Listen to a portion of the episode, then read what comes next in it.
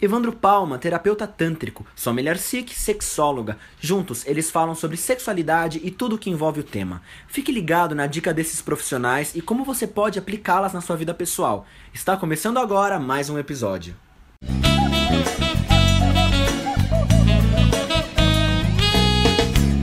Oi, gente, tá bonita essa camisa aí, hein? Uau! Viu? É pra gente vir aqui pra responder uma coisinha pro nosso público lá, bem É legal, mesmo? tá vendo? Tem que tá ver. bonita, né? Pro povo aí. Gente, Evandro Palma, Sommelier Sikh, respondem aqui para vocês mais uma pergunta, que foi a seguinte: ele gosta de fazer sexo e eu não.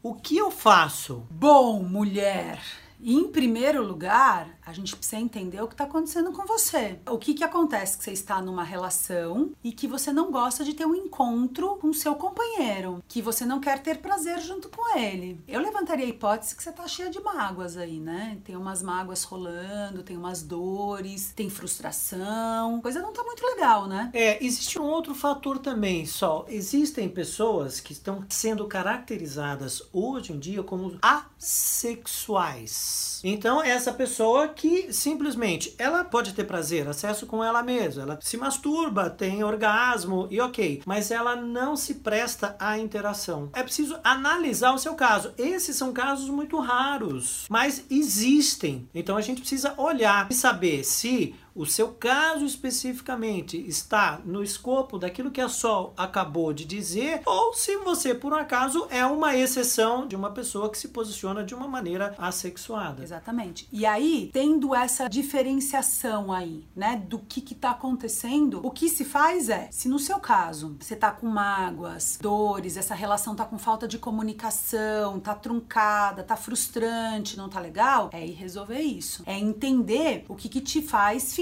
num relacionamento dessa maneira sem resolver isso. Porque o problema não é ficar na relação, o problema é você não resolver essa questão. E no segundo caso, Você não quer, mas ele quer. Como que se resolve esse assunto, esse quadro? Por exemplo, eu tenho notícias de estudos que, ok, olha, tudo bem, a gente forma um par, é super junto e você tá liberado. Vai Você procurar vai alguém para você fazer sexo, Isso. que obviamente pode se resumir a somente fazer sexo ou também pode aumentar essa relação ou essa relação acaba virando uma relação afetuosa também que vai colocar em risco essa relação primária que você tem. É. Então, Mas olha, vale a pena correr o risco. Não fique no mesmo lugar. Não fique nisso que está ruim. Se movimente, fale, converse com seu parceiro. Não fique nessa zona de comodidade. Transforme a sua vida.